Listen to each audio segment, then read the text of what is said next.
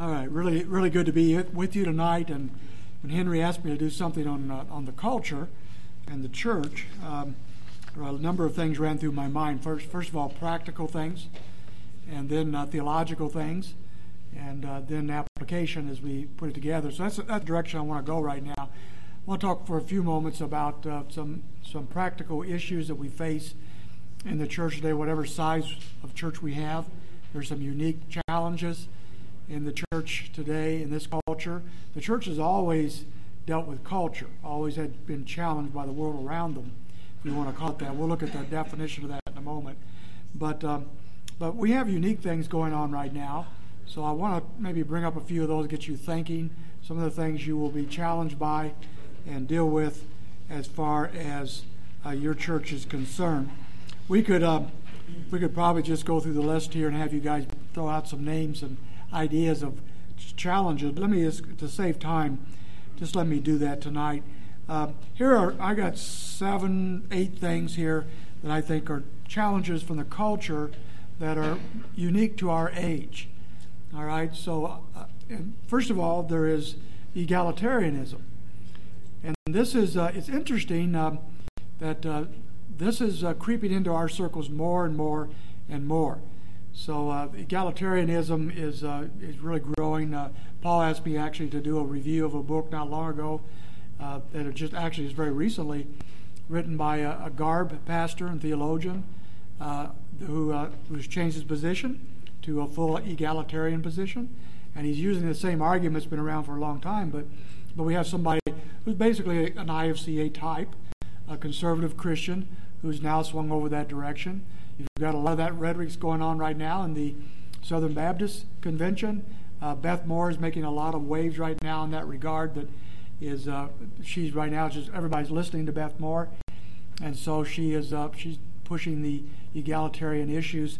So uh, this is something we face in our churches, you know, and our women are reading books, and uh, people are going to conferences, and they're bringing back this stuff, and uh, so they come to our churches, our pastors, and how do we deal with that in a gracious way without looking like we're stuck in the 1950s or something.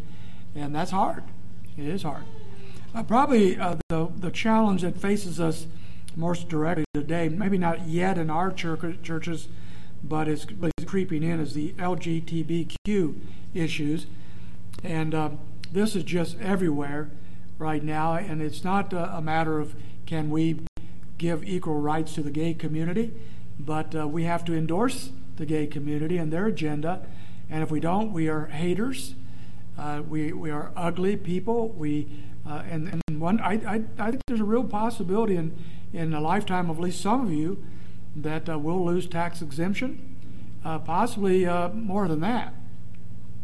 some some in Canada have been put in jail. Some pastors for preaching against uh, homosexual agenda, and I could see that possibly happening someday in America. It's uh, it's a difficult. Are we willing to pay that price to uh, take a stand on uh, on these types of issues? If we would, uh, if the government moves in and takes our buildings that we paid hundreds of thousands, millions of dollars for, uh, we invested so much in, are we willing to walk away from those buildings for that reason? by the way, I just learned something the other day. Some of you probably all know about this. But do you know where the Church of the Open Door got its name? The uh, back in the uh, day, early days of the IFCA, uh, churches were closed by denominations when the pastors refused to go along with the uh, denominational agenda. They took their stand, and uh, the and started to move out of those denominations, and the denominations moved in and closed the doors, locked these people out of buildings they had spent their life investing themselves in and they went down the street and started the churches of the open door. Now, I never knew that uh, all my life until last week, so you probably all knew that for years, but uh, that shows how slow I am. I, I catch on slowly. So we've got those issues. Now, here's another one. It's not quite so nasty, and that's technology. Don't we? We love technology when it works. Uh, we spent 15 minutes up here making this work. You never know when it's going to work, but technology gives us opportunities to spread our ministries in ways that we've never done before. A lot of you churches have live feed now, uh, and uh, that's a wonderful tool. We've got a number of shut ins, yeah, even in their almost 90 years old, some of them in their 90s, who now watch our our uh, services live, and they really appreciate that because they cannot get out. And it's simple technology. When a 90 year old can turn on a computer and watch you live, that's that must be low grade technology, right? Because I, can, I can't do half of that. So it's pretty cool that we have those kind of that we can get our ministries out, our our our blogs, our uh, papers, and all these things. What an opportunity for the gospel we have today with technology that we didn't have some years ago. But of course, we know that comes with some negative side effects as well. Uh, the obvious things is all the junk on on the internet, uh, the pornography and and other kinds of things that really distract us. But but uh, most of us aren't personally, at least, struggling with that. Uh, but you know what we're finding is that technology changes the way we think. There's been two significant books written recently that I would recommend you'd look into. Uh, one is written by a Christian individual that works with John Piper in Desiring God called 12 Ways Your Phone is Changing You. And this is a younger uh, techie kind of guy in his 30s, maybe. He, uh, he's all about technology and all about the phone. Uh, yet he's recognized that, that the phone is changing our lives, changing the way we think, changing the way we interact with people. So I read that book a year or so ago, gave it to my younger staff guys, and they've now taught it to our high school department, uh, at least some of the material, because uh, the phone is changing our world. And, and look at look at the smartphone is only 11 years old. You know that? 11 years old, and think how it's changed our world today. And that you know it's getting more and more that way. Here's another book, not written by a Christian, written by a scientist, a neuroscientist called The Shallows. Called The Shallows. He is showing uh, scientifically, as well as uh, uh, anecdotally and, and research and so forth, how just using the internet changes the way we think, the way we concentrate. And he's showing there that even when you're reading blogs and reading books on the internet, and some of you, I don't know how many of you have done this, but a lot of the younger men are getting rid of physical books and they're going to uh, reading their books online and uh, and reading a lot of blogs and reading a lot of, of those types of things rather than uh, reading long books in regular discourse. He, they're showing that that actually changes the way we concentrate. That because you read, for example, you're reading a book or an article online, and as you come across a link, uh, that in the blue, you know, for those that aren't quite so savvy, and you click on that, and you pop right on over to another article, you lose you lose concentration. And by reading articles and so forth in that way, we are focusing our, our ability to focus and think in uh, linear terms, in concentration terms, is changing. And science is actually showing that today. And, uh, and he recommends, and others also, D.A. Carson talks about this, I would recommend as well. Stay reading books. Uh, read books in, in depth and let those books, you can't say in an article what a book says. Uh, the building the argument of a book, so important. So I recommend that uh, you look at that. But that's interesting how technology, things that are not evil in itself, can change us in ways that are not necessarily all that well. Well, as pastors and leaders of churches, other things are also on the agenda. And one of the things I've noticed in recent years is with the wealth of Americans comes travel. And people are gone all the time. when, uh, in, earlier in my ministry, the summer, people would go away on the summer vacations and they would be gone and all that. Now it's all year long. You know, every time they get a two day vacation, they go to Disney World. And, they, and our, our young people have traveled places around the globe that I still haven't gotten to yet. I mean, it's just the wealth and the travel, and people are gone. It's hard to keep a cohesive ministry sometimes going. And then uh, a couple of that with sports.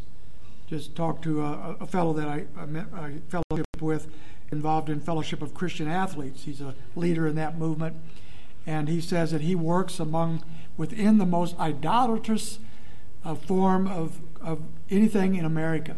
Sports has become the biggest idol in America, and you cannot compete with sports. I, I, I grew up playing sports, uh, loving sports, did all sorts of things. Uh, I've gotten to the place most recently, I just almost, I'm almost turned off by sports. because it's taken over the world, it's taken over our churches, and little kids' sports.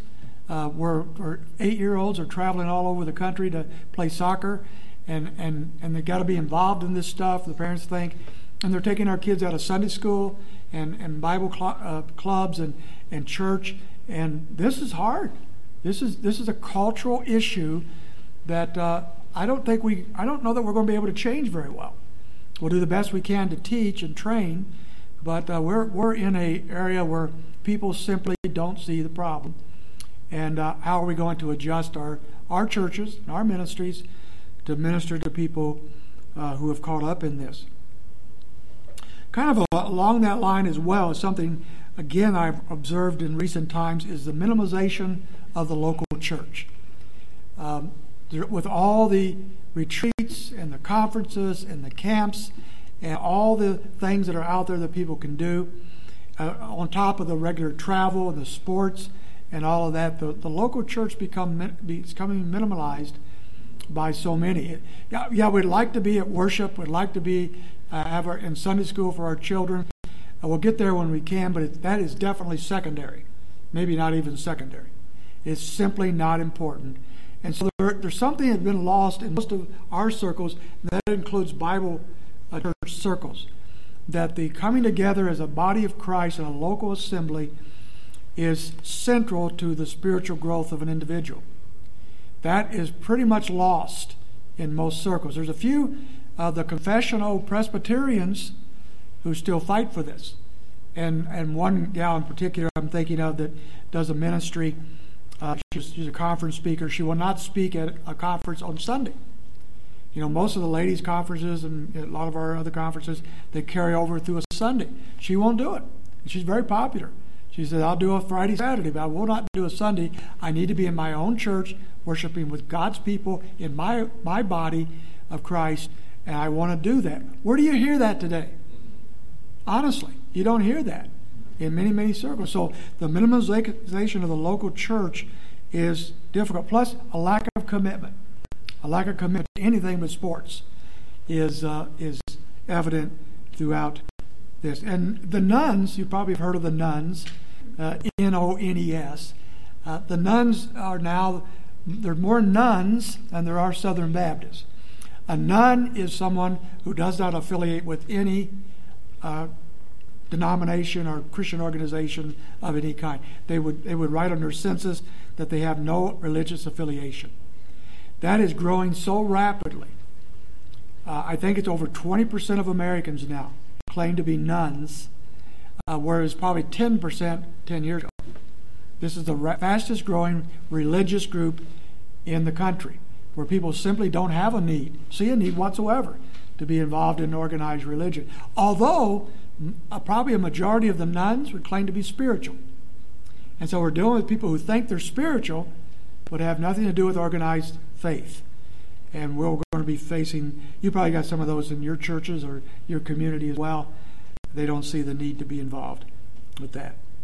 A couple more things I would mention. One is the, the therapeutic, psychological, cultural change that we're facing today. Uh, therapeutic. Uh, sin has been airbrushed away. No one is sinful anymore.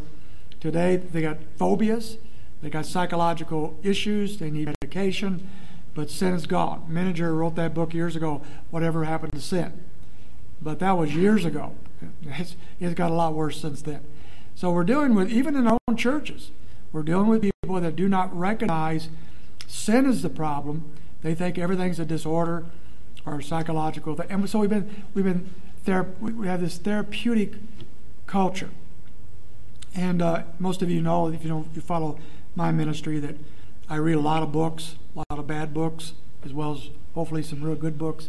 But uh, in most Christian books that I read, uh, in the general nature of Christian books, they're laced with psychology, Just, as if it's right out of the Bible. And uh, our people are reading that, and they're not picking up on it. Along with that, I might add, we live in, a, in an era of lack of discernment. So one of the pastors here told me yesterday that their women's group was wanting to read a, for a Bible study a particular book, and uh, it didn't look good to him. Uh, so he looked up on my website to see if I had done a review on it. Fortunately for him, he said, because uh, he didn't have to read the book, I'd done an extensive review on the book. And the book is a mess, just an absolute mess. And so they took the review to the ladies in their church, and the ladies uh, stopped doing, stopped the book review, uh, book uh, study, which once once people get invested in a book, it's hard to stop them. Better to stop them up front. So they said, "Yeah, we'll stop. We're not going to do this." But then that one of the ladies said to the pastor's wife, "What really bothers me is I read that whole book and didn't see any of that stuff. Didn't see any of it." So we're living in an age, even in our own churches, where lack of discernment. Our people don't know the Bible very well, and I'll get to that as part of the solution in a moment. But uh, we have that. And then let me mention one more thing, and I want to bounce off of that one, and that is that uh, we are living in an age where social justice has become mainstay in our churches, not uh, not just the churches out there, but it's crept into the Bible churches and the Baptist churches and and so forth. The social justice is pretty much taking over. For those of you that are more interested in, what, than what I'm going to say right now, at the theological roundtable tomorrow or Tuesday afternoon, uh, we're going to start off by talking about social, the social justice movement of the present time with MacArthur's uh, documentation or document and others have come along. On, this is not the same thing as the sh- social gospel of a hundred years ago. It's a slightly different twist, and it is infiltrating our churches. And so I see that as a major, major concern because the social justice has replaced biblical discipleship in many cases. So these are eight or nine uh, cultural challenges for our churches today, our pastors, our leaders. And uh, if you might be in a community that misses some of this, if you're in a rural community or you say, well, this hasn't got to us yet, don't be too sure. Uh, with the internet today, this stuff gets to everybody pretty quickly. Uh, I'm going to be teaching a seminar sometime this week, I don't know when, they haven't told me, on uh, Christocentric hermeneutics, which is also infiltrating us and is very concerning to me. I've written on that, and some of you've read that. But I, I just taught, I, I taught uh, two classes at, at my church on Sunday school recently on this. And uh, there was a man from Brazil, pastor from Brazil, who's visiting. And uh, he's looking at the, America to go to a seminary or something. And I thought this would really blow over his head. You know, this is this is pretty heavy stuff, especially what I gave that particular day. And so he met me afterwards and said, This is all over Brazil. The Christocentric hermeneutic is taken over Brazil because it is a reformed covenantal hermeneutic, and reformed covenantalism is making tremendous inroads into the Latin American countries, especially Brazil. And so, uh, so what we think, and I thought this guy would know what I'm talking about. He knew more about it than I did. He lives it, and so, uh, uh, so don't anything that's coming around. It's going to get to your people eventually. So we need to be up on that as much as we can. So those are some of the cultural challenges I think we're facing today, and so I want to move off and talk a little bit about some, some of these issues for a little bit. I want to go into the theology for a moment. Uh, there was a book written in 1951 by, the, by uh, Richard Niebuhr called Christ and Culture. And this is still the standard book when it comes to, to Christianity and culture, even though it was written in 1951. He was a neo Orthodox, he wasn't exactly in our camp, but this is his signature book and he spent 10 pages trying to define what a culture was. And when he got done, I couldn't understand what he's talking about. So D.A. Carson a few years ago wrote a book called Christ in Culture Revisited, and he wrote a definition I could understand. So I'm going to give it to you here. Uh, the Christ, the culture has become a fairly plastic concept that means something like a set of values broadly shared by some subset trying to find this thing here, of the human population. That's about as close as we got to what. Okay, so something, some values that we share within a subset. So that means that in our American society, there are numerous cultures, and you don't all represent the same culture. Some of you from the South, some from the East, uh, some from the West. It, they're different cultures, to some degree, but different value systems. Now, for those that really want a real heavy one, here's a guy that needs a haircut, and he wrote a very heavy uh, one I'm not even going to try to uh, explain to you. Okay. I only have an hour, so I mean, it only goes so long, right? Uh, Niebuhr came up with five approaches to culture. He thought culture was easy, didn't you? So he came up with five approaches to culture that, and the Christian that uh, we want to look at briefly and uh, see which one that uh, are ones that might be biblical. And so don't get too excited yet about uh, analyzing these. But the first one is Christ against culture. And Niebuhr saw this as a um, reaction uh, in which all loyalty is given to Christ and all claims to loyalty by culture is rejected. In other words, people totally moved out of culture. And he thinks the first century Christians did that. I don't agree. But uh, plug in here monasticism, where the, the monks and so forth pulled out of society to develop their own culture, that was their own subset.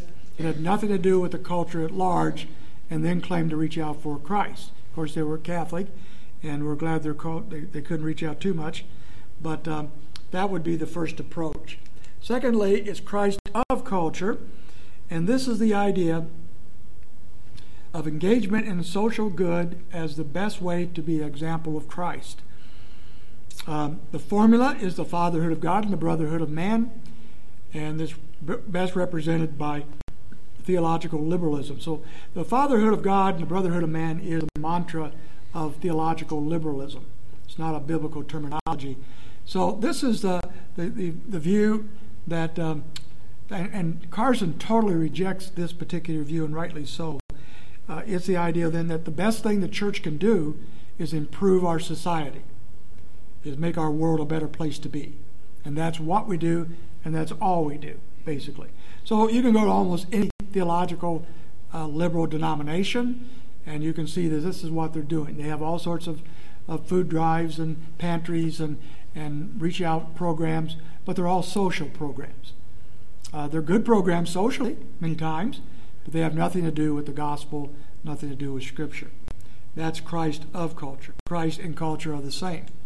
The next one is Christ above culture, and this is the idea that portrays Christ as the fulfillment of cultural aspiration and restorer of the institutions of true society, yet Christ remains above culture. In other words, it's kind of the idea that, um, that Christ is uh, he, he's going to fulfill culture, he's going to he, he's going to restore the institutions. It's really quite confusing. So I'm going to go to number four because I understand that one better. And that is Christ and culture as a paradox. And that is, they see culture as godless and sick.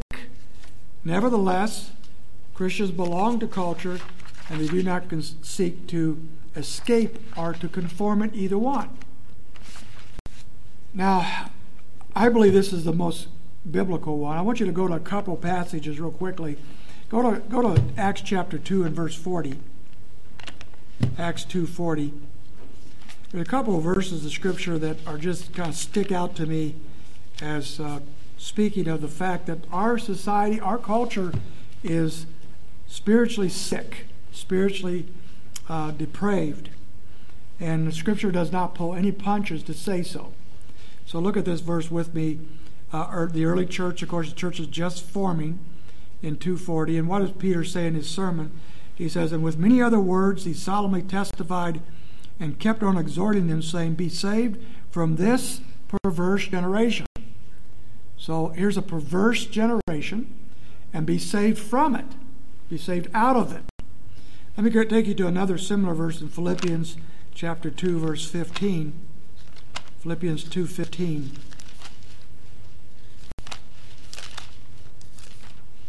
So Paul's writing to the church at Philippi, of course, and uh, speaking of their role in society and in life. And he says in verse 15, so that you will prove yourself blameless and innocent, children of God above reproach, in the midst of a crooked and perverse generation, among whom you appear as lights in the world. I think that's a wonderful definition of our uh, role in society. Notice it's just a wonderful verse. We're in, we live in a midst of a crooked and perverse generation. We need never forget that. Uh, we live in a, in a, a world that, uh, that philosophically is out of line with God. Even the good people, who might in very many ways do nice things and beneficial things, nevertheless, they do not have a biblical worldview. They're crooked, they're twisted, they're perverted in that sense. The word pervert perversion here does not mean what we think of a perverted person. It's a word twisted. So they're twisted in their thinking. Among whom you appear as lights in the world. What's our task?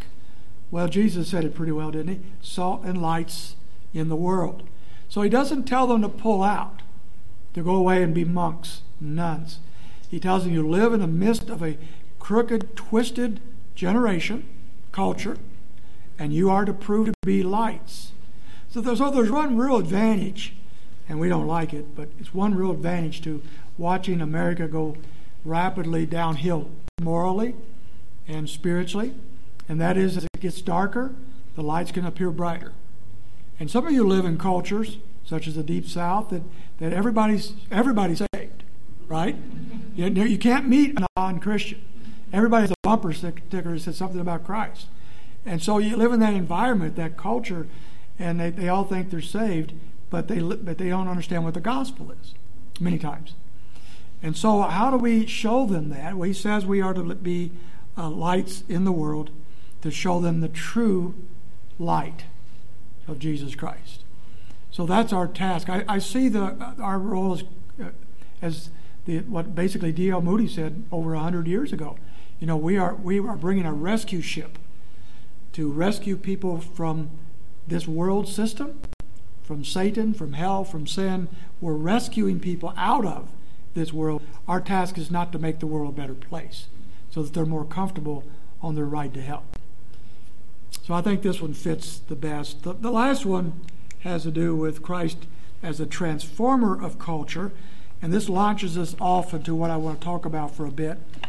Uh, this is the idea that it goes really back to Augustine in his City of God. I don't know how many of you have read that but uh, it, it, was an amillennial view of, of eschatology and of the church.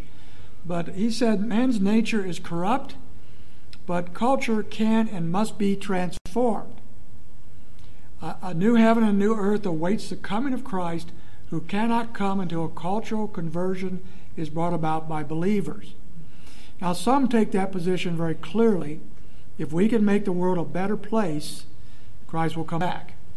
Uh, now, that's postmillennialism, as most of you know. The postmillennial liberals think if we make the world a better place, we will be Christ to the world. so when they talk about Christ coming, we are Christ. He has no hands but our hands, no feet but our feet. That is a postmillennial understanding of theology. Um, but the more conservative theological postmillennialists believe we have to bring the majority of people to Christ before Christ will come back. But coupled with that now, not only the evangelism, but now we have to change society. We have to change the culture itself, transform that culture in order that uh, it, it, it, we're preparing for the return of Christ. Now, not all, not now, most none of us are, pro, are but I'm amazed how many premillennialists are buying into this theology so that people would have a different eschatology, but practically they're living out a postmillennial lifestyle in which they believe we have to transform culture, fix this world system in preparation for the return of Christ. And one of the one of the people that a lot of people are reading is N.T. Wright, who writes exactly in that vein, and he's quoted everywhere in middle middle of the road evangelicalism Christianity Today type of evangelicalism. He is their poster boy, and he's kind of paving the way for this particular theological system.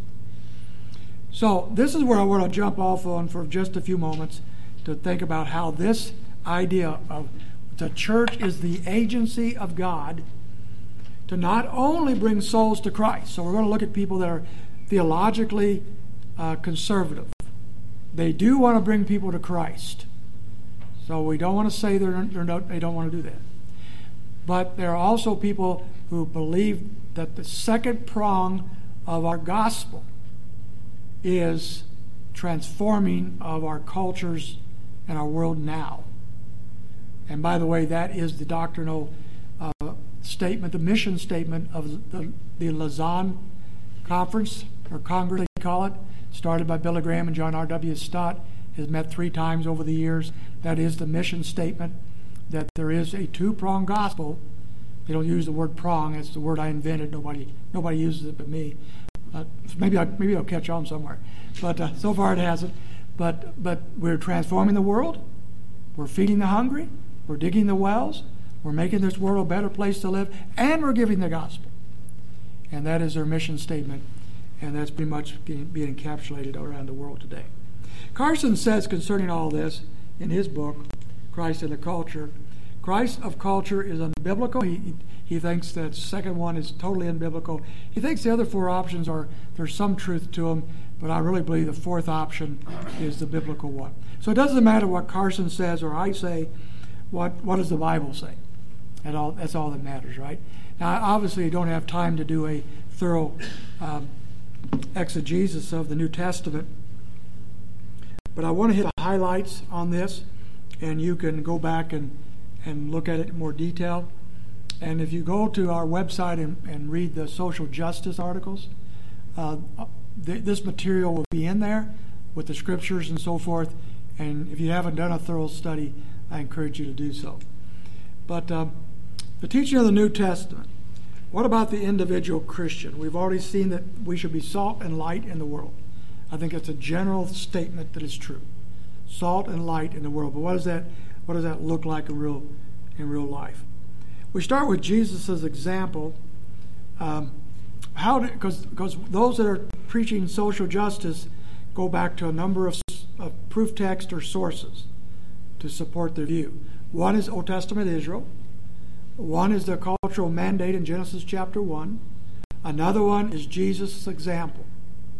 And that's their primary uh, basis for their views.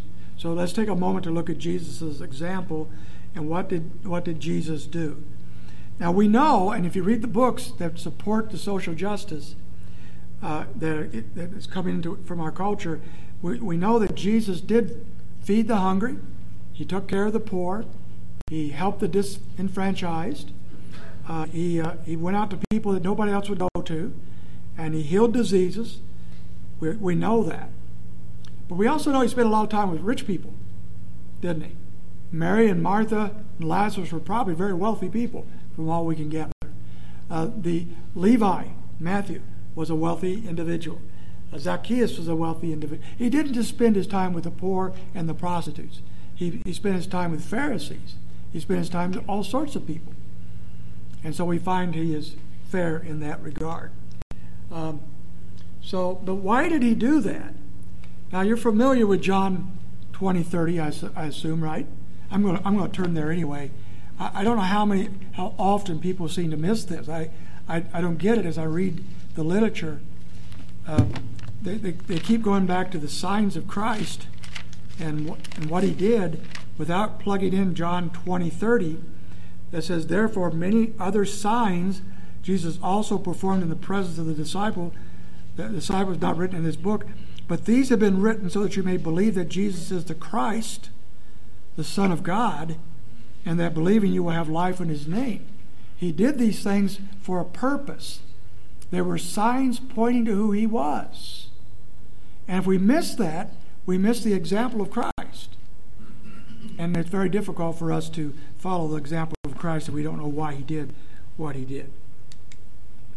Jesus showed uh, personal compassion, but here's what Jesus did not do He did not set up campaigns dealing with injustice, He didn't establish soup lines, He didn't build orphanages, He didn't start hospitals, He didn't develop an anti poverty program. Now, I'm not going to have time to deal with this, so let me say it now. Is it wrong to do any of those things? No.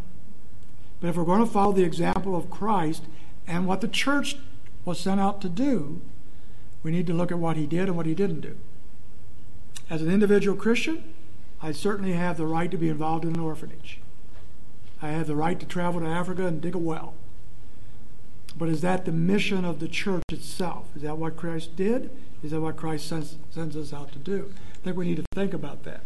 When Jesus commissioned his disciples, uh, he does not send them forth to heal the world's problems. He sends them out to make disciples, right? And so our great commission passages tell us that that is what he sent them out to do, to make disciples. And in that in that discipleship process, he told them to teach people to obey his commandments. But that, be- that begs the question what commandments are we to keep? What did Jesus send them out to teach people to obey? Well, there's two ways. Uh, there's two ways to figure that out. I think, uh, as we look at the New Testament. Number one is example. What did the early church understand Jesus to mean? And we pick that up best in the book of Acts. Because for 30 years, the book of Acts is about 30 years, we see what the early church did in obeying Christ's command to make disciples. And then we have direct teachings, primarily in the epistles, that talk, talk to us about what the church, a Christian should be like and how God wants us to live for Him. So let's take a real quick look at these. Let's start with Acts. Acts 2 41 and 42. Uh, I, I believe this is the table of contents of what the church should be. Okay? Uh, I, I think the rest of the New Testament kind of fills this passage out. When the church came together, it did what? It came together to hear the apostles' teaching, fellowship, prayer, and the breaking of bread, which is probably the Lord's Supper. Maybe coupled with, with their, their agape feast. Verse before that, 41, talks about going out to evangelize. I think that encapsulates the whole thrust of the ministry of the church to bring the gospel to, the lost. And when they're saved, we bring them into our churches to disciple them by teaching them, them the apostles' teaching, praying together, fellowshipping, the Lord's Supper. I think that's the, the essence of the church. And as we stray from that into other things, we do so at our own peril. Uh, there are no examples of early Christians attempting to transform or create culture. Always recall, and I know you all know this, but when this was when the, these books were written, it was written in the, during the Roman Empire, when Nero was on the throne for the most part. It was godless, and there, you could hardly find a sinful behavior that's prevalent in our society today that wasn't prevalent and worse in the first century. And yet we find no examples of them trying to transform society directly. Their transformation of any culture that they were in came indirectly through the bringing forth the gospel and discipling people. That was their methodology throughout the book of Acts. When we come to the epistles, where we have most of our theological teaching, uh, we find the focus is, is uh, to, toward establishing truth, combating error, correcting false living, and leading Christians into godliness. And so, if you're an expository preacher, and you should be if you're a pastor, have you read uh, have you read uh, Walt Kaiser's book on, on preaching? He, he writes in there that he believes in expository preaching he said, once in a while, maybe once every 10 years, you could do a topical sermon, but then immediately repent and go back and do expository preaching. Might be a little extreme, but you get the point. Even topical sermons can be expository sermons. I preached a series recently on worship. Spent about three months going through worship, but they were all expository messages on worship, different aspects of it. So, uh, but if, if you're an expositor of Scripture, if, and of course, uh, Andy Stanley says that's cheating. If you're an expositor, that's not the way to preach the Bible, he says. Should always be topical. But if you're actually doing that, you're going to go through everything God tells us to believe and teach. And when you do that, you come away seeing that this is what God wanted us to do. He wanted us to uh, teach truth, to battle error, to correct false living, and to lead God's people in godliness. Society is relatively ever mentioned in the New Testament. There are a few places. I'm going to take you to Titus chapter 1, verses 1 and 2, because this is not as well known. And yet, I think in this little, just a little section here, just a couple verses, gives us a really good picture of our role in society as citizens of this world. We're citizens of this world.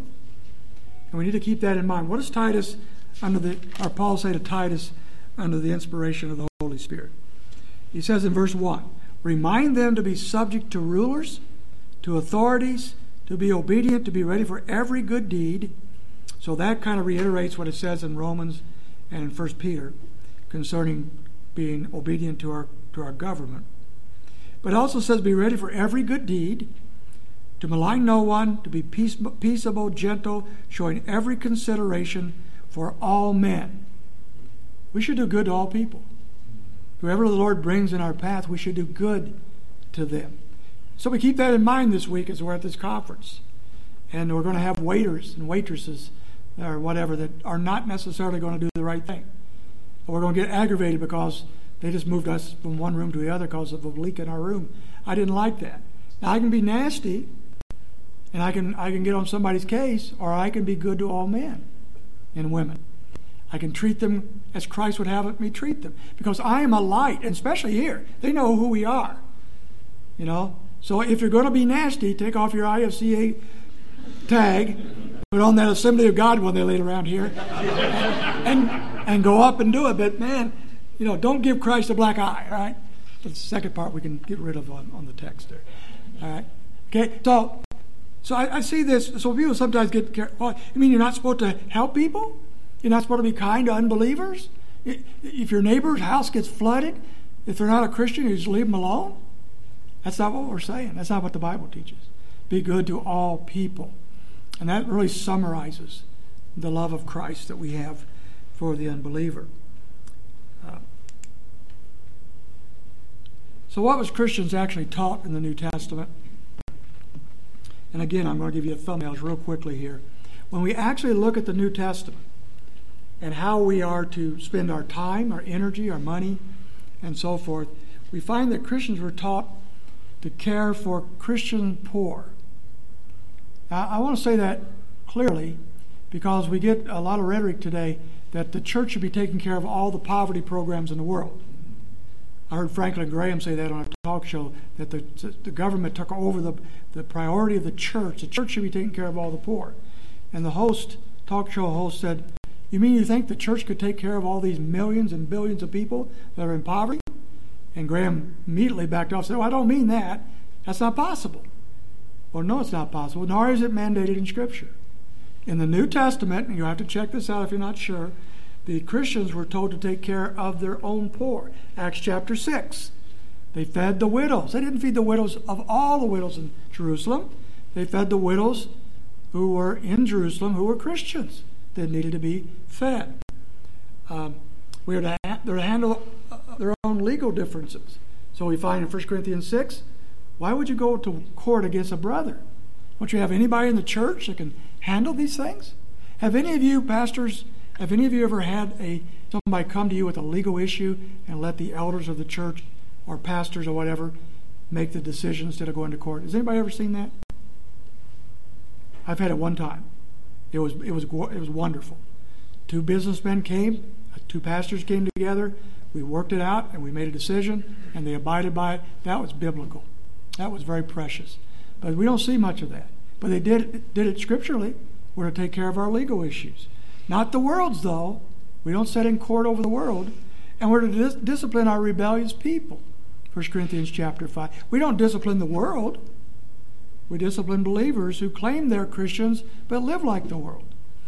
And so it's very focused on the local church. We hear a lot of times, well, the church is not all, we're not created to be for ourselves. We're, we're not supposed to be a holy huddle. I disagree. I think the church is focused on itself, and we are a holy huddle in the sense we come together to huddle together as God's people to help one another, to strengthen one another, to teach one another. Then we go out.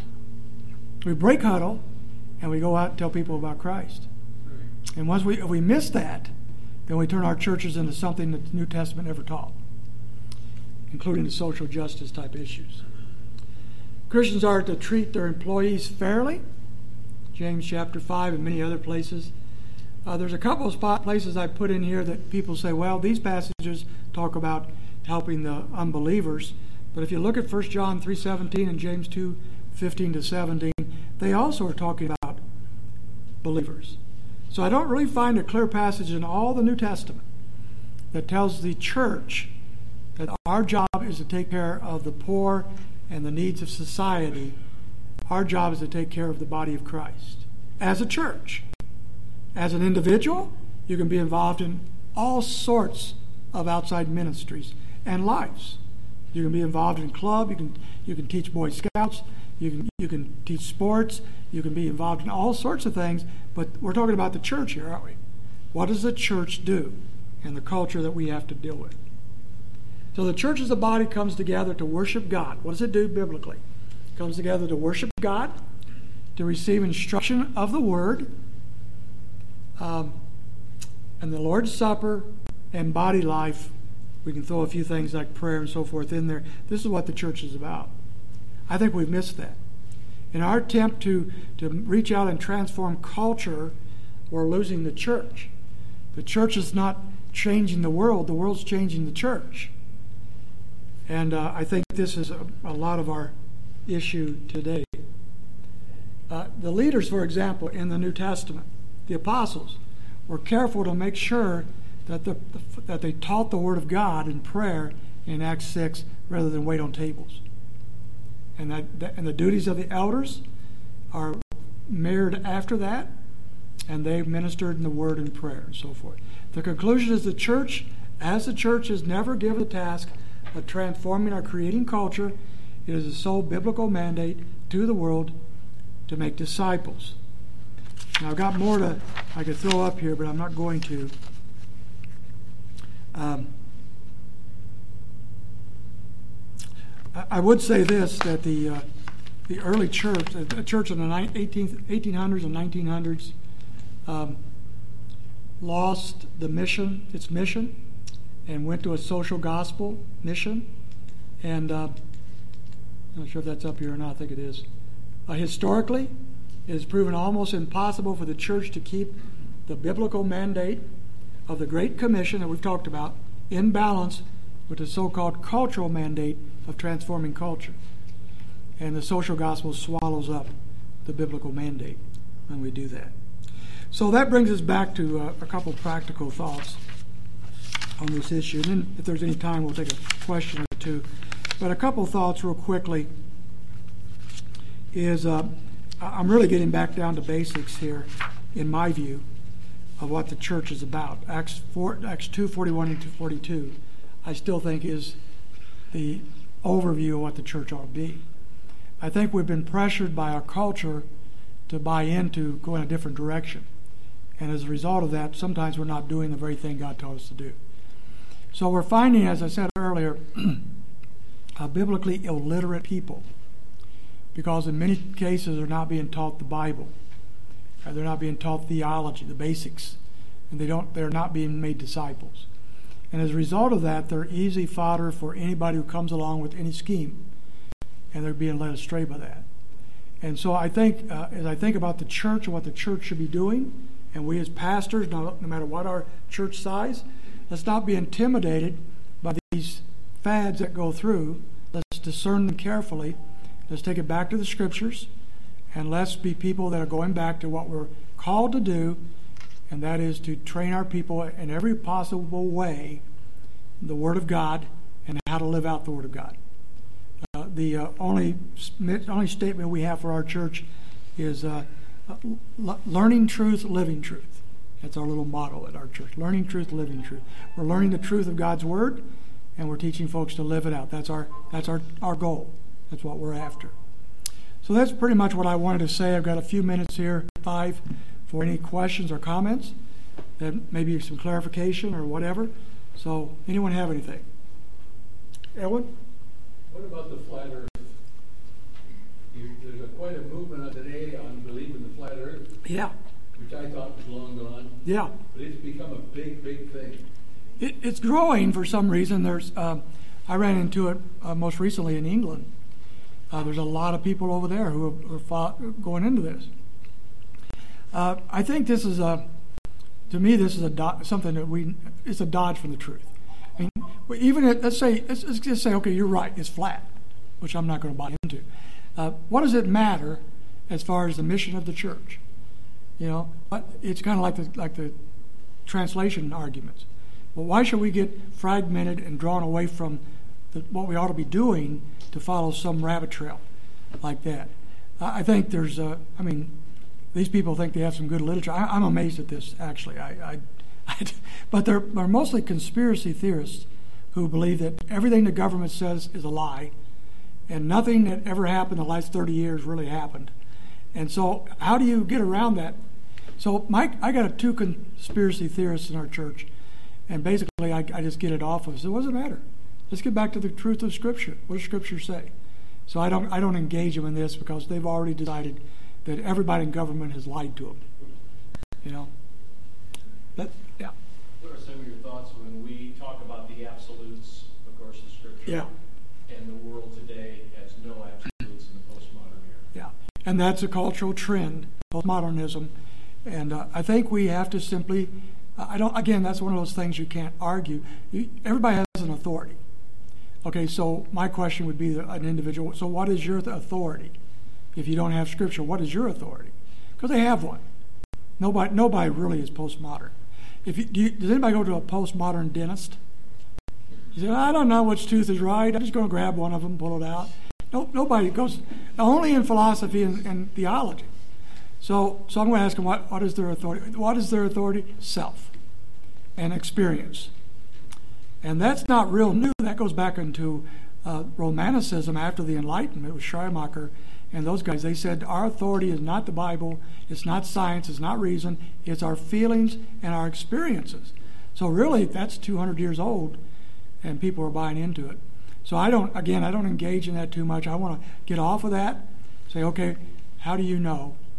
And, and what, what if God's word is true? Let me go back to that. That's a good question. That's a big one today. Yeah, Paul? Uh, could I stand in, in affirmation of all you've said? And you probably don't want to push this, but I will. Uh, Gary just wrote a book on social justice. You need to buy it and buy dozens, buy a box load of those. Except they're e-books, so you can't buy a box. Oh, it's only It's an e-book, yeah. Oh, okay. So, so, so buy a buy whatever, buy a computer. and you've written a lot of good books, but in my opinion, this may be the most important one that you've written. Okay. I think it's the greatest threat to the future of missions, if not to the future of the church. This is a huge issue. Yeah. And uh, we need to embrace this. I'm, I'm around a lot of good churches and many missions conferences, and social justice is, is subtle, it's there, and it's permeating our churches. And we, we really need to deal with this issue. Yeah. So you've done us a great service by writing this book. I recommend if you if you don't have it, well, get it online. Yeah. Okay, thank you. It's an Amazon ebook and uh, called Social Justice Primer. And or you just go my name, you'll find it. I think it's three dollars, something like that. And, and if you write it, even if you don't read it, give me five stars. you don't you don't have to read it. Matter of fact, one of the guys at a mission a mission guy is coming this week. Uh, I told him to to, to buy if he if, I told him to, to give me five stars if he, even if he didn't read it. He said he would if I'd sit down and talk to him this week. So so I've got to go talk to this guy. Gary, um, I've been hearing some talking about we're actually moving beyond from postmodern to post postmodern. yeah. And, and apparently in the, this post postmodern, uh, some of those who were saying who were skeptics are now embracing some sort of divine concept. Have you heard anything about that? Well, you know, they just keep on. They're not anything. They're all post everything. Everything's post today. So now we're post postmodern. So, I, yeah, I don't know where you stop. Basically, they, they, they know it doesn't work. Postmodernism doesn't work, so they're very pragmatic. So they're looking for something. So I think a lot of them will go into New Age movements and uh, these uh, these really esoteric type of things that are everywhere. This is exactly what uh, Rob Bell has done. He kept on pushing his stuff. Now he's into New Age, and and teaches it with great enthusiasm, and people still follow him. So I don't know where this stops, and that's why I don't think I, I want to chase all the fads as much as I write about and do these things.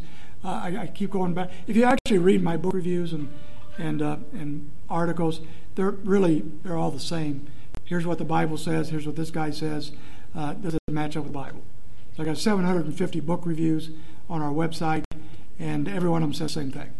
You know, basically, yeah, I, I only have one authority, so I'm going to the authority, and, and does it match up? And that's all. That's all I think any of us can do. Yeah, Paul. Gary, I know that the idea of transforming culture is not the mandate of the church. But as believers living in the culture of yeah. the USA and the push for socialistic system within our country, yeah. Believer's responsibility in that environment release culture. Uh, yeah, and I think this is where I would differentiate between the church and the individual. So I don't want my church getting involved in a political football here. But as an individual, uh, you can follow those principles as far as you want. But I, I do differentiate between the two. Uh, the church has a particular focus that I might not have as a Christian. But there are oh, some of the things you're talking. I thought you were going a different direction, but some of the things I opened up with. Um, these are things we need to know about, and uh, we need to be able to be able to deal with those in our culture and, and to know what's right and what's wrong about these things, read the right kind of literature, and get be educated so that we can help our people. Uh, because, for example, the, uh, the, the gay agenda, a lot of our unsophisticated church members may not understand what's so bad here because it's being taught so uh, benevolently today. So, can we help them understand? We're not against those people. They're sinners. We love them. Christ died for them. We want them to come to Christ. But and their sin is not any worse than some other sins, but it is a horrible sin. But but it's a sin that's they're, they're going to go to hell because they haven't received Christ. So we love them, but we can't accept this lifestyle. We need to know how to do that a bit in a gracious way. Now get her backs up. Yeah, Jerry. I think that uh, Paul Sager had a good point. He should write me a recommendation for this book and we'll send it out on our Xbox. Okay, that would be good. Five stars, remember. uh, one, uh, I got just one more thing. We do have to live in a world system. Okay, so one of the things you need to have, and many of you already have this, I brought a couple copies and somebody already took one. This is our, our policies and procedure handbook at our church. So I've been in my church 44 years, so I've been writing these things forever and tweaking them. This is a, a two, uh, this hundreds of pages, I don't know what it is, huge policy book on every kind, 20 different policies in here on everything you can imagine, and we're writing them all the time. Yeah, you need policies in your church to protect you legally and other ways. This is a different, this is a cultural thing we have to deal with. And so if you, I've got a copy here if anybody wants to take it home with them. But you know, everything from weddings to children ministries to to uh, music to whatever. You know, you need you need to have procedure. And so when somebody comes to me in my church and says, "Well, can we do such and such?" I said, "Well, we've got a policy on that." And I, I'm not against you. I'm not being individual here. Here's our policy. So one of our policies, I'll just give you real quick, is on weddings. Who do we do weddings for in our church? Well, because of the, the uh, gay issues and other things, we went to a policy that you, well, at least one of those people have to be a member of our church. That way, somebody from the outside can't come in and say, Will you do a wedding? And we say, Well, no. And then they take us to court saying, Well, you blah, blah, blah. So they have to be in agreement with our doctrinal statements, which are clearly stating what we believe about marriage. So we have to deal with that uh, on that level and having a policy If we ever were sued, we have a simple policy that says exactly what we do, and uh, we're pretty well covered as much as we can be. So this is, if somebody wants that, they're welcome. But these are things that we need in a sophisticated world in our culture today. Okay, Henry, thank you.